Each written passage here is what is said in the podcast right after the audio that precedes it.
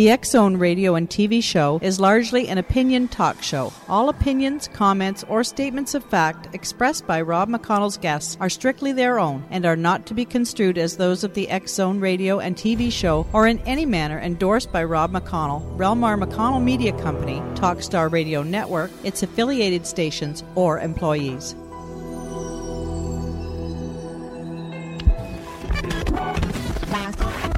All Hit Radio.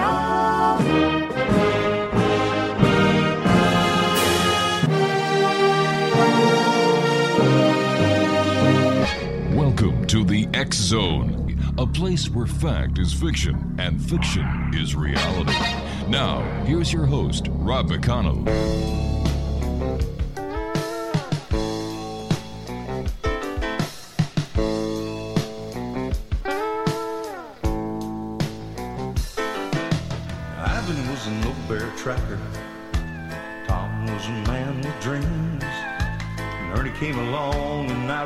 Songs about a creature that few's ever seen. Monsters, myths, and mysteries. Legend, tales, and facts. It brought us all together. And it's a reason for the fact. Up in North California, where the redwoods reach the skies. Three men. Welcome back to the Zone, everyone. My name is Rob McConnell, and we're coming to you from our studios in Hamilton, Ontario, Canada. Worldwide toll free 1 800 610 7035. My email address is xzone at xzoneradiotv.com. On MSN Messenger, xzoneradiotv at hotmail.com. And our website, www.xzoneradiotv.com. This hour, we're talking about Bigfoot with a good friend of mine, Leo Selzer. He's in British Columbia. And uh, Leo, welcome back to the X Zone. It's great talking to you. And, and let our listeners know who may be listening to you for the very first time uh, tonight about yourself and, and how you got interested in Bigfoot. Well, hello, Rob. It's nice to be back on the show again. Thank you very much for the opportunity, and uh, it sure is nice to uh, talk to you again. How have you been doing anyway, my friend? I've been doing just great. Uh, and I was speaking to a couple of people yesterday, and they said, Rob, when are you going to be having somebody on about Bigfoot? And I said, you know what? Tomorrow night's your lucky night. Leo Selzer's coming on to talk about Bigfoot. and, you know, a lot of people are interested in Bigfoot. It seems to be one of the phenomena that will just not go away, thankfully. And um, how did you get started with Bigfoot? Well, I uh, kind of got started in it way back when I was just a little kid back Mm-hmm. in the 1950s. I, uh, I always had a, uh, uh, an interest in the abominable snowman. Oh, yeah. Uh, so it was called back then, and I I subscribed to a, a little uh, magazine. I think it was put out for the from the Wildlife Federation or something, but it was called BC Wildlife Review. Mm-hmm.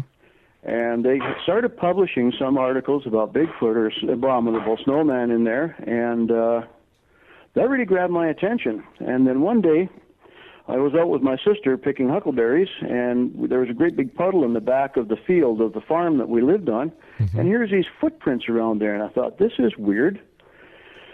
So I wondered who was running around on our property in their bare feet, and they, Yeah. they just didn't look quite right. Well, I got in the house and I looked at my Wildlife Review magazine, and behold, there was some hand drawings of abominable snowman footprints, and they looked just exactly like the ones that were in our backyard. And there were some strange things going on around our farm at that time, so that kept my interest going throughout most of my life. And um, when I moved up to Prince George here in 1972, uh, I'd spent as much time as I possibly could out in the bush because I've been big game hunting ever since the early 1960s. Well, at any rate, there was a lot of strange things that started happening out in the bush, and one thing led to another. And then in 1982, I actually saw one, and that's what kind of sparked me in the direction of uh, the research work, which I actually got actively doing back in the uh, early 1990s. Tell me, how big were these footprints that you saw in your backyard? When I was a child, Yes. Yeah, they were they were about the size of a normal adult foot, you know, maybe about a size nine shoe or something like that. But then there was another set that were quite small. They were about the same size as my feet, and I think I was about nine years old at the time. So there, there, there was two of them. I now that I look back on it, I figure it was probably a mother and her child.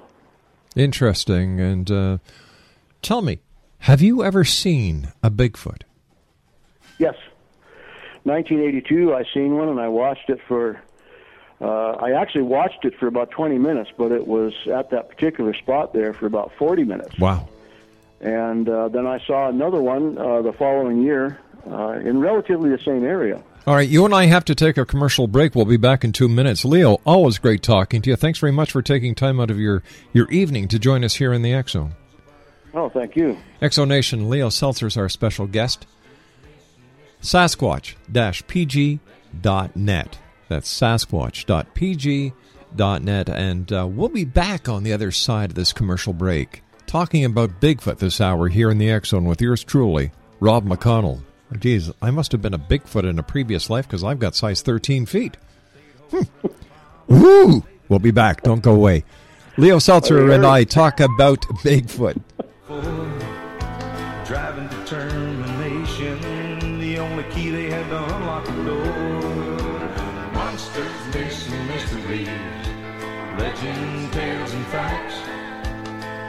What brought them together?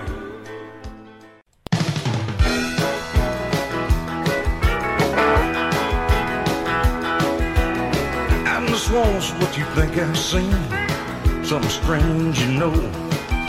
Sasquatch sitting on the cypress knee and he was talking to Moccasin Joe. Well, the party they gonna have uh, out in the St. John swamps. Doing brand new dance and he called it the Bigfoot Stomp. Do the Bigfoot boogie, oh, yeah, the Bigfoot boogie. Ain't nothing but a Sasquatch dancing around do the Bigfoot boogie in the Paraloo ground.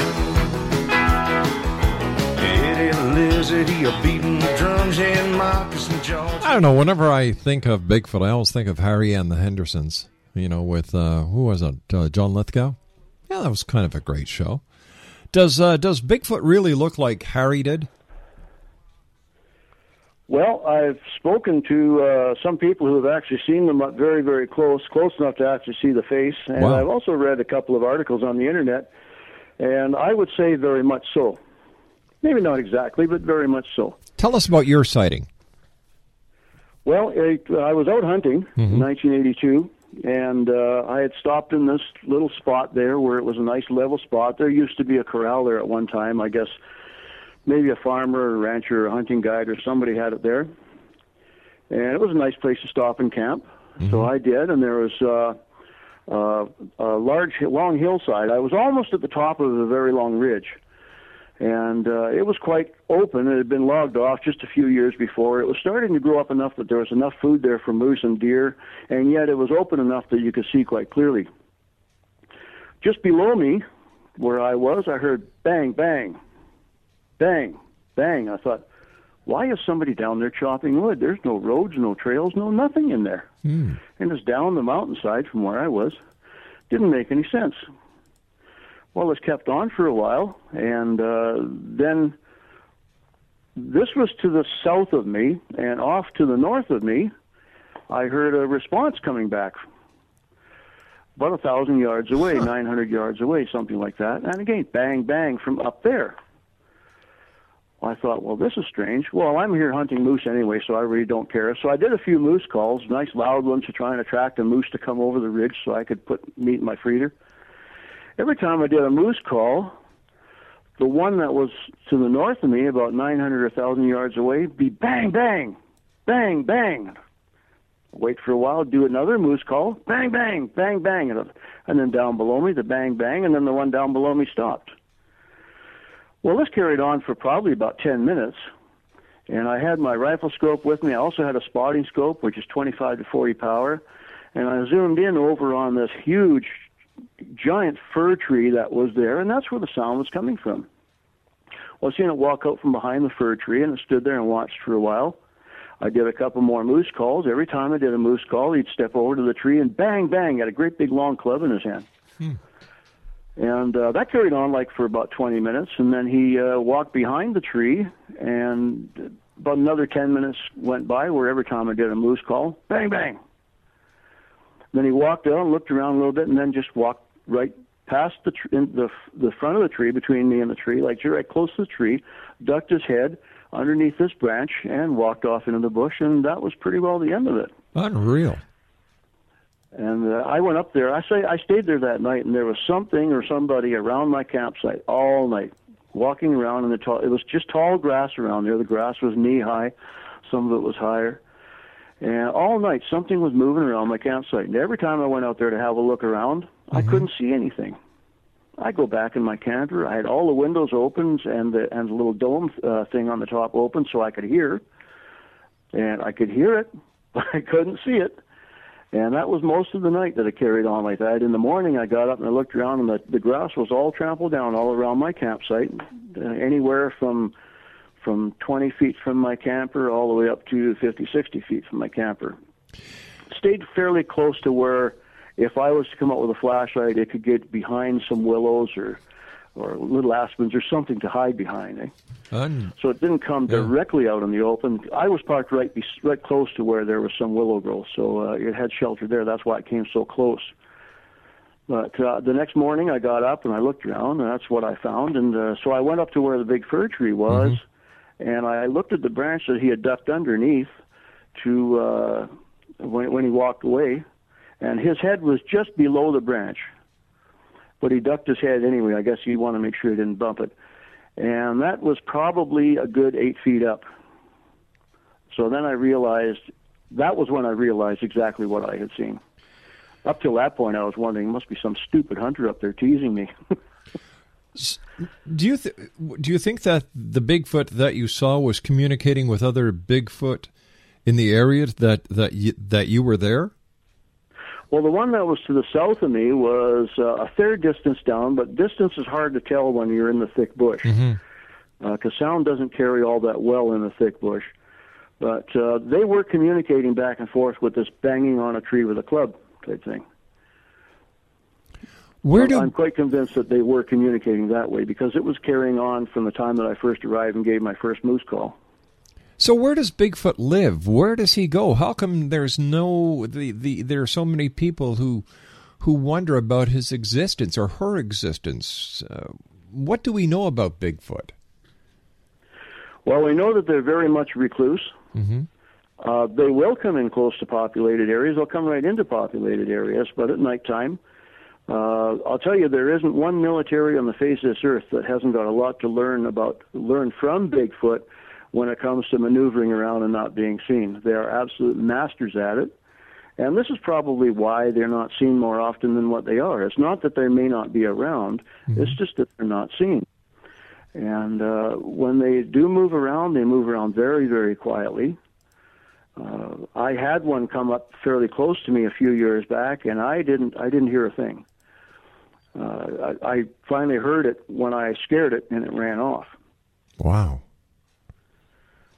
But they uh, they stay back in the bush a lot, and they are very interested in what we're doing. So if they know there's people in the area, they'll come and they'll look around from a distance. And if they don't feel afraid or intimidated, they might move in a little bit closer. They're very curious.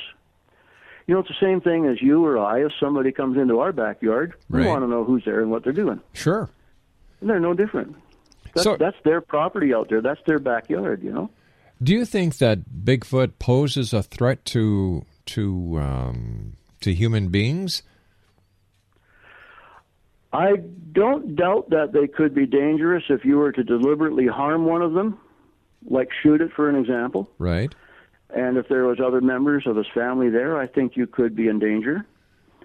But uh, generally, they're very, very peaceful. They don't mean any harm to anybody. All they want to do is just see what we're doing, and I think they learn an awful lot by watching us. But they uh, they haven't shown any real serious aggression. There's a lot of accounts where they have shown aggression towards people. People will be coming along through the bush. All of a sudden, there's rocks being thrown at them and stuff like this.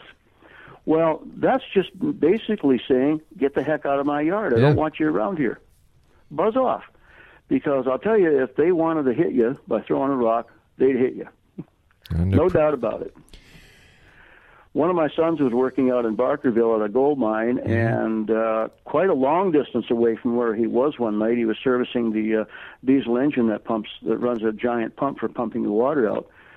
And a rock came flying from a long ways off and whapped him right in the knee. And when he retaliated, like his language wasn't the greatest, but who threw that? Yeah. Well, he went back to what he was doing because he never got an answer, and whap another one hit him in the leg. Well, these rocks were coming from a long ways off and pinpoint accuracy. Well, then he got upset, and then he heard something running away, and he heard some laughing and noise up in the bush. And around the Barkerville area is known for a real hotbed of Bigfoot activity. Uh, there's a lot of stories on the internet where people have uh, have seen them uh, throwing rocks or known them to have thrown rocks, and they are, I mean, that's their tool. We use guns, we use bows and arrows. They use rocks. How come nobody has ever found the cadaver of a deceased Bigfoot? There's been a lot of speculation about that over the years. Uh, I've talked to numerous people who have been, uh, have been and are and and are still in, involved in the Sasquatch research. I read a lot of articles on that, a lot of stories. The uh, general consensus now seems to be that they actually do bury their dead. Wow. There's been a couple of eyewitness accounts of that actually taking place, and as it turns out, the witnesses seem to be quite credible. Then again, too, if a uh, Well, you know, can I- can I- can I just, uh, bush, can how I many just- how many times do people find a bear carcass or or the remains of a cougar? Let me ask you this though, lynx, Leo. you Let me ask let me ask you this. If if the burial of the Bigfoot has been witnessed by credible witnesses, how come nobody's ever gone to exhume one of the bodies to once and for all put this question to uh, to uh, you know to an end? There, bang, there is your cadaver of a Bigfoot. Bigfoot is real. We need to protect the species. That's a real good question.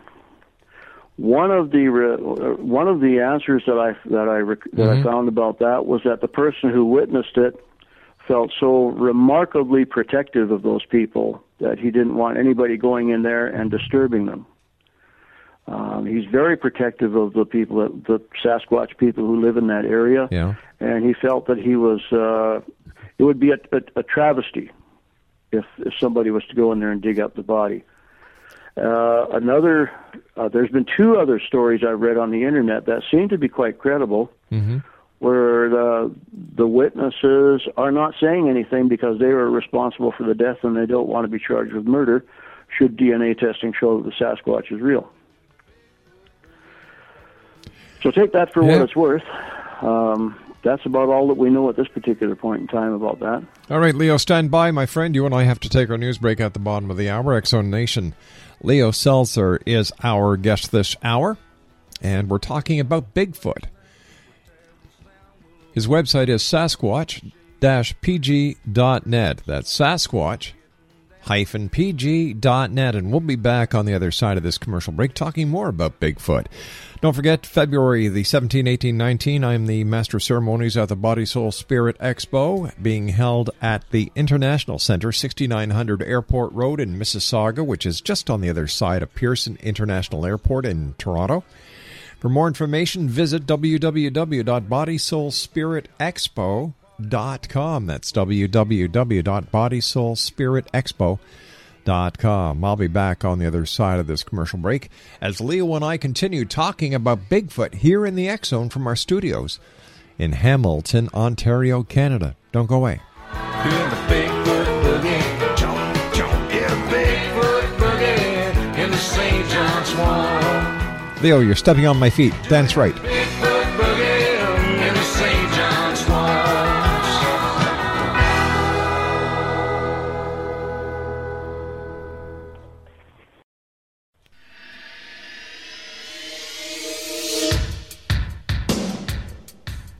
My name is Michael Telstar, Canada's leading mentalist from Toronto, Ontario. Hi, my name is Splenda, and you're listening to my dad, Ron McConnell, on the X Zone.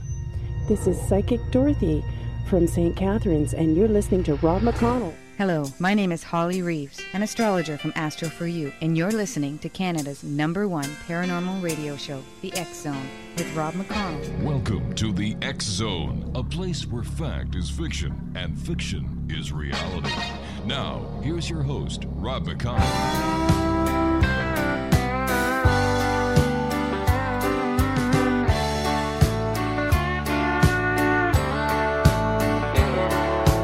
Only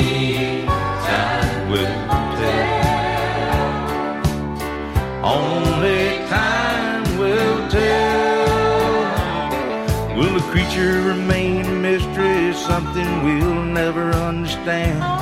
Or will he fulfill the legends and survive the end of man? Only time will tell. Only time will tell. Will he look back on our glory, back on the time of man, when we are long forgotten? Will he still walk this land?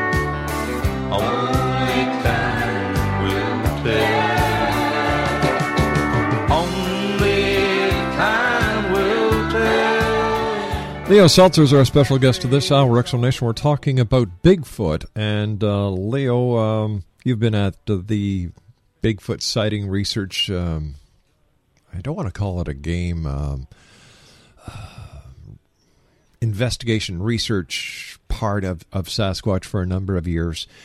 And and what else do we know about Sasquatch? What do we know about their family life? Um, do they stay together? Does a male and female stay together for for life? Uh, what kind of parents are they? What kind of habitat do they live in? Well, nobody really knows a whole lot about that, but uh, from eyewitness accounts and from some personal experiences that I have enjoyed, it seems like they are a very close knit family. Uh, they do seem to move around and travel around in family uh, groups, as I, I've I've seen adult footprints and youngsters and baby footprints uh, together in the same areas. I've uh, I've lot of, found a lot of stuff out in the bush that definitely indicates that they um, they will stay within certain areas for a, for a certain length of time. I think it depends on the food supply, but uh, I think that when the uh, when the youngsters uh, reach adulthood, they do move on and find a mate. Um, it seems like the the population of them is dense enough that they can manage to come into communication with other family units often enough to maintain the species. Uh, if, whether they move around in large family groups, uh, I I don't know. I can't say. It seems less likely than if they were to just stay in small family units, because a small family unit is easier to feed. But uh, they it, it seems like they are very warm and very devoted family people. Um, I've had some interesting experience, and other eyewitnesses have had some experiences that do indicate that they are very, very passionate toward each other within the family, as we would be if we lived out and we had to rely on each other. But then look into, into our own individual homes. Most of us have very close family units. Tell me, to your knowledge, has there ever been a time when a Bigfoot or a Sasquatch has tried to communicate with a human? Many times, I think. Many, many times, I think. I've experienced it myself. Tell us about that. Uh, well, there, there's been a few, but I think the most prominent experiences I've had was one where I had gone out. It was just before hunting season, and I was out doing a little scouting around, trying to get in the last little bit of research work before the bush got infested with hunters. Mm-hmm. Came into a clearing. The clearing was on a bit of a slope going downward. It sloped from the north down towards the south. And in the far southwest corner, I saw something moving down there, and I thought it was probably a bear. It seemed to be low enough and the profile of what you'd expect a bear to be. The grass was fairly tall and whatnot, a little bit of growth coming up as far as trees and willow is concerned, but you can still see good down there. So I watched it for a little while, and um, I made some noise to see what, well, how it was going to respond, and it, it all, on all fours, it headed for the bush. It didn't go very far. It was close to the bush anyway, but it seemed like it moved, well, I don't know, maybe 25, 30 yards. It got to a trail, what I presume is a trail, and it stood up beside a tree. And I realized, whoa, this is not a bear. So I vocalized to it, doing a loon type of a call that I've learned that they use, and it went off in the bush.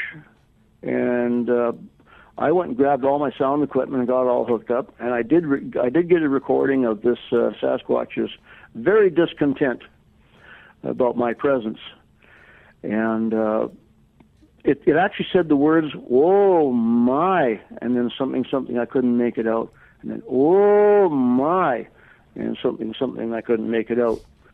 But there's been times, uh, stories I read of, of, of accounts that people have had where uh, there actually has been some interaction, communication.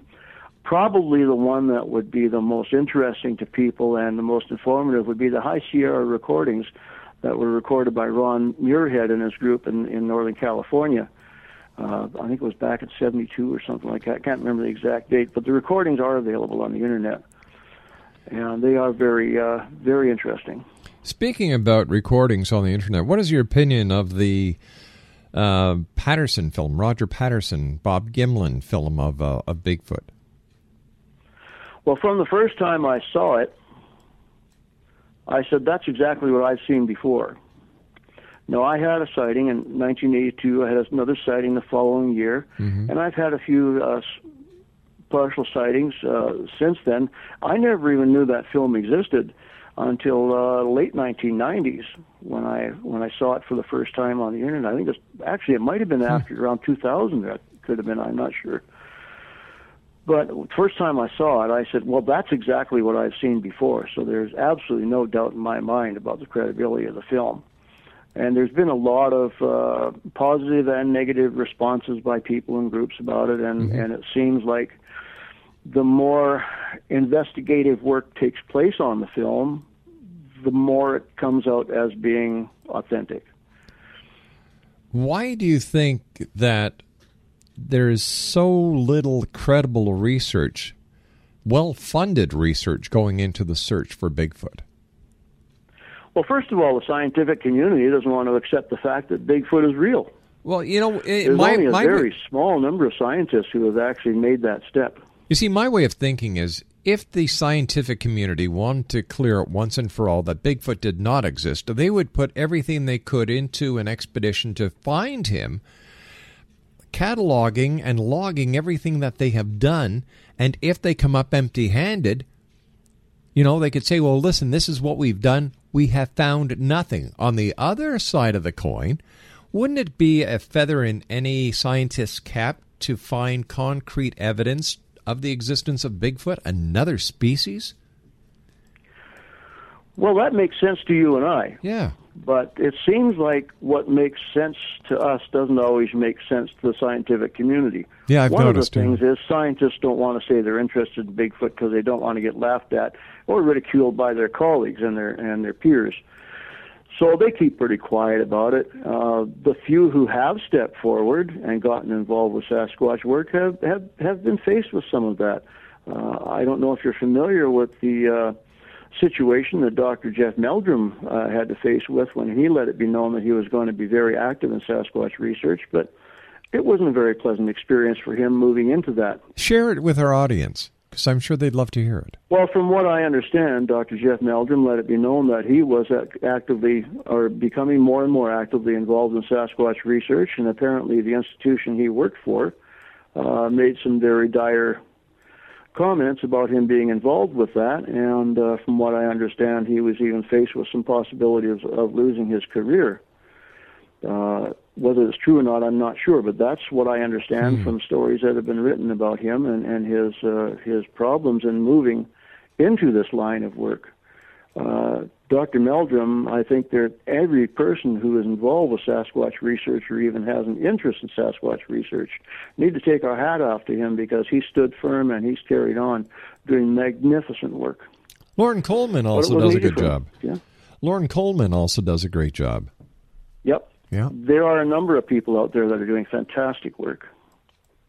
What would you do if later on tonight you're on your way home and you happen to see a Bigfoot sitting on the side of the road, how would you react? What would your first instinct be? I would stop my vehicle and I would get out and I'd try to create communication. There's no doubt in my mind about mm-hmm. that. I have no fear of them. As a matter of fact, when they have been around close by where I've been, I felt a lot more comfortable, a lot more at ease. Because I know that if I have a problem with, well, let's say a bear, for instance, I know that if I call upon them, they'll help. Because they can feel comfortable around me because I don't pose any threat to them, and they know that. Are they uh, so? That would lead me to believe that that you think they're very empathic. They're, they can be very friendly to people who are willing to be very take the time to be very friendly to them. I've I've had one come to up to within 20 feet of me, and I played peekaboo with him for, gosh, I don't know, probably close to an hour, until finally I was getting very very cold. It was a very cold night, and I just said, well, sorry, buddy, I can't talk to you anymore, and I just packed up and left.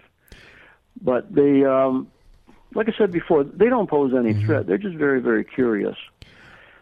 Are you aware I- of any I- stories, uh, uh, Leo, of Sasquatch encounters with children, with human children?